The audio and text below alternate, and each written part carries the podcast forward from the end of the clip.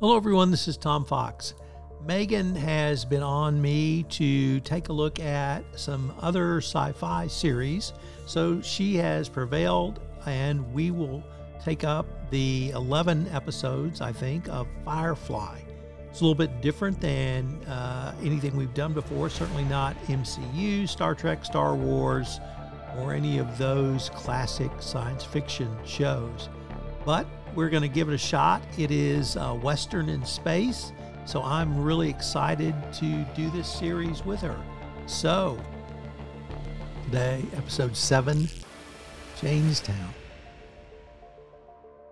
In this episode, we find the Serenity landing on a planet to meet a contact.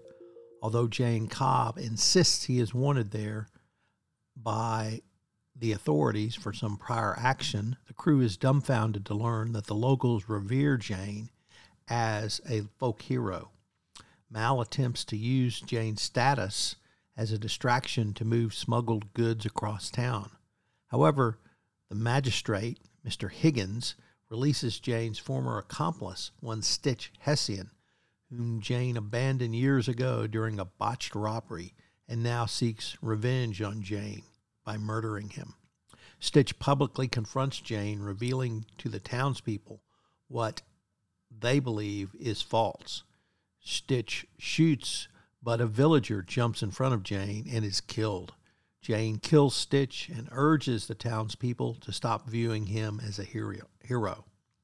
Serenity is landlocked by Higgins' order to capture Jayne, yet Higgins' 26 year old son who is encouraged by Inara, who has taken his virginity in a very elaborate companion ceremony, to stand up for himself as paid for by Higgins. And he unlocks the ship, and the Serenity departs from the planet.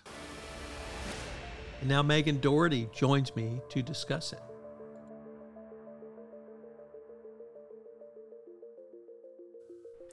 Megan, we get to honor Jayne. Where do you want to start? Oh man, should we start with the song? Because the song was pretty great. I have to say, I was digging on the song. Let's set that up a little bit because I, I, love this episode. It starts off, they're going to go a new job. They're going to the town of Canton on a planet where at least one of them has been before. And Jayne, it's close to opens up the show with a scene of him taping a gun to his chest being told off by the captain because guns aren't allowed in this town, Canton. And he confesses that he has been there before and has perhaps left some hard feelings behind him. Only to discover when they get into the town that is a company town, which we should talk about later, that there is not only warm feelings for him, but a statue in the middle of town. He has apparently become a folk hero. So, just Tom, what do you think of this setup and reveal uh, from the first part of the show? So, I really like the setup about before we got to the statue because it was clear Jayne had been there. It was clear he pissed off some pretty big honchos in this place. So we knew something, some conflict was going to happen involving him. And then when we get to the statue, the other little strand that's going on is Kaylee is doing her best puppy dog act around the doctor and uh, but interspaced with being a goo-goo eyed puppy dog, she is chastising him for never cursing. And when he sees the statue, he lets out for him one of the worst curses of all time, which I will say, even though we do run a PG podcast here, it was son of a bitch. Which I think was particularly little... notable because normally everyone swears in Chinese, and this was an English language swear. So it's clear that whatever Jayne did or didn't do, it's been interpreted in a different way. And that reveal leads us to the bar scene where they're drinking something akin to mother's milk, but with a few other different ingredients. But the doc traces it back to the Israelis, not Israelis, the um, Jews in Egypt when they were slaves and built the pyramids. Although it was not slaves that built the pyramids, it was Egyptians that built the pyramids. That was interesting. And there's we really should discuss Jayne's get up and the clothes he's wearing because it's apparently the dead of summer and he's wearing an overcoat with a hood and goggles. Big goggles. Big goggles. But somebody in the bar recognizes him or at least raises an eyebrow and that somebody is a teenage boy, a young teenage boy, mm. maybe not even a teenage boy. And Jayne shoos him away or scares him away or something, but he runs outside. But it's pretty clear he's been recognized. The mission that the Serenity is on is to pick up some cargo in this on this planet. And it's not clear to me if this cargo is mud or but that's what the planet creates mud. Pretty unique because it's pretty special mud. The person who's supposed to be their middleman it turns out has been killed. And so someone else makes contact with them and they have to plan how to get this special mud out and that's when i can't remember what causes jayne to run outside but he runs outside the bar and the town's populace is outside waiting for him and gives him a standing ovation. So you want to pick it up from there? Definitely, and this not only provides Jayne probably the kind, the first kind of like real positive reinforcement that he's ever had in his life, but provides the great material for the kind of distraction that's going to be needed to rescue the cargo from its hiding place. Uh, and then they go back into the bar, and there's this wonderful scene where he goes, he's still freaking out about everything, and he asks the bartender for a drink. He wants some of this mother's milk, and the bartender absolutely not. He, the hero drinks the best whiskey in the house, and a party ensues. So everyone is drinking, laughing, having a great time, and Simon and Kaylee flirt a lot more honestly and openly than they have to date, which was pretty delightful scene. You want to tell us about the other plot point going on with Inara? Absolutely. This is I really like this kind of thread in the plot. Canton has a magistrate, the one that Jayne robbed the last time he was in town. And the magistrate is contracted with Inara in order to deflower his 26 year old son, who is apparently not a man because of his virginal state, which is ridiculous to all concerned, but what are you going to do on a macho backwater? Uh, takes the contract, and they have a really lovely interlude. They talk a lot about the ceremony and the state of being and transitioning from one to the next, and I think they're setting up a really lovely moment. He's in a whorehouse. He's getting laid to lose cherry. I think it's a little more than that. I think I've got a point to make about this later when we get to the end of the episode. So actually, here's what it brought up for me. So I grew up, and there was a secret of a town in Texas called LaGrange that had a cat house, and that cat house was called the Chicken Ranch. And you may have heard of the musical "The Best Little Whorehouse in Texas." That was actually a real place. And it, it was an open secret. Everybody knew about the chicken ranch. And a crusading reporter from Houston got on a tirade about it and stirred up enough to get it closed. So there's a lot of publicity about it in the mid 70s.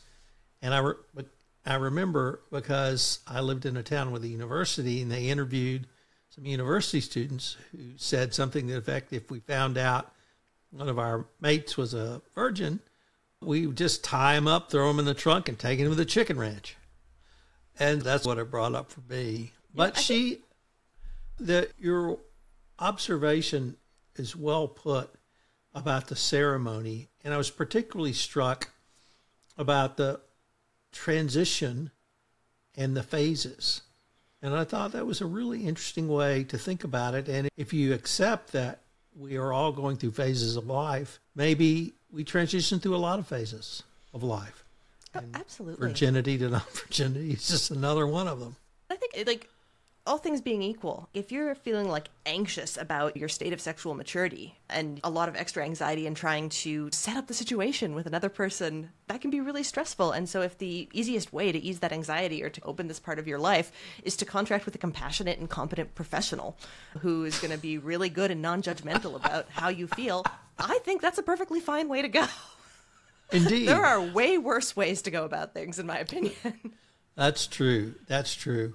So, anyway, that's going on. The interesting thing is he's the son of the magistrate on the planet or the town, and the magistrate is incredibly overbearing. Indeed, wants to be in when they perform the deed. Quite medieval, and I mean that literally. wants to have their dad around, and Anar shoos him out very effectively, and so we got that going on. And but back on the ship, there's some fun things happening too. back on the ship. So what's happening back on the ship? Shepherd Book has been left in charge of River, and Zoe is just holding down the fort. And uh, we get a really interesting scene with River and Shepherd Books. River, we've been told many times, is hyper brilliant. And we're starting to see they're dripping it in different episodes how clever she is. And so in this one, she is going through Shepherd Book's Bible and fixing it, which, you know, obviously to Shepherd Book is quite horrifying. But to River, she's just seeing all of these inaccuracies and not just like getting rid of everything that doesn't make sense, rewriting it in a way that does based on modern scientific ex- like understanding. I thought it was a really interesting kind of way to approach I need to fix your Bible, it's broken, but Noah's Ark is a problem. I thought it was so interesting, and I'd love to read her version. Indeed, and she said about two or three lines, which I interpreted to mean she was not reinterpreting or interpreting the Bible, she was reformulating formulating it based on mathematical calculations. and the Bible is full of math and it's full of numbers. And I don't mean the chapter numbers, lots of numbers, lots of threes, lots of sevens, lots of 12. Mm-hmm. And I really was intrigued by that. And I would have loved to have her, had her heard her explore that a little bit further. We didn't get that because then they moved to the confront. I don't know what would you call it, not confrontation, more than discussion, and the Bible gets torn. That I think disheartens the shepherd a bit. He had and a wonderful then, explanation of how faith in the Bible can be used more as symbols and as rituals and as guideposts for a life of faith that drives you to action, which I thought was very eloquently put. Right. And then the hair scene. Adorable. absolutely adorable. So it's an interesting kind of because you know I think the religion Shepherd is a member of is very Christian based. It has evolved from Christianity, but added the edict that you can't cut your hair for clergy. Anyway, I thought that was really interesting. But his hair was quite large uh, and expressive, and terrified River into hiding, which was quite. And quite when I sweet. say when you say terrified, you mean terrified, filled with terror, filled with terror. Okay, so we go back to Jayne, and I guess we skipped over the part where Jayne actually explained what happened. Of course, yes. So you want to tell us about that? The Jayne that we know and are coming to adore did not willingly give a whole bunch of money to the poor indentured servants of Canton. They were trying to escape the law and had to drop weight, and the money fell out the back of the ship. He couldn't find it later. That is what happened. This was interpreted by the Mudders as a gener- generous Robin Hood like act. And that's where we leave it right now, I think. Then we get into Act Two, where the magistrate discovers that Jayne is back in town, that he's here on a ship, definitely wants to stop whatever is going on. And the kind of the heist part of the show begins when Jayne is distracting everyone with a speech which was not particularly eloquent but was plainly very heartfelt, while the rest of the crew is off finding and then repackaging the cargo to be transported. Right on the speech, and let me speak, say a few words about that yeah. because my father fought in World War II in the Korean War, and he never talked about his experiences, or he did less than five times in my lifetime. And one time, he said the cliche that I wasn't a hero, heroes died. I came back. Jayne took it in a little bit different direction. He made clear he wasn't a hero, but he didn't say the hero died. He just said, I'm just a bad man. That's what he and, said in the conversation uh, with his old partner. right. Yeah. And it turns out his old partner had also been jettisoned from the ship and had spent four years literally in a four by four black box locked up and really had some uh, desires to wreak havoc and revenge on Jayne. And then we came to a moment I'm not quite sure how to interpret. So I did want to explore this with you. Yeah. he has a rifle, which of course we're not supposed to have on this planet. Nevertheless, he raises it to shoot Jayne, and the I think it was the boy who identified him in the bar jumps in front of Jayne and takes the bullet and dies. And I thought a lot about that. And at first I thought this was just hero worship, but I really think there was a little bit more going on than simply hero worship. What did you think was going on with that? I, I thought it was pretty much hero worship. This younger man who had been probably raised on stories of Jayne, then getting to meet him in person, which you probably thought would never happen, and maybe wanting to be a little bit of a hero himself. But I didn't. What did you think about it? I thought it was. Now that you say articulate that, I was I'm persuaded that's it's closer to he was inspired to be a hero mm-hmm. because of Jayne. And and then another boy gives Jayne a knife with which he kills his former partner. Through all this, the crew gets a gets the distraction they need to steal the mud. We forgot the ship is on about lockdown.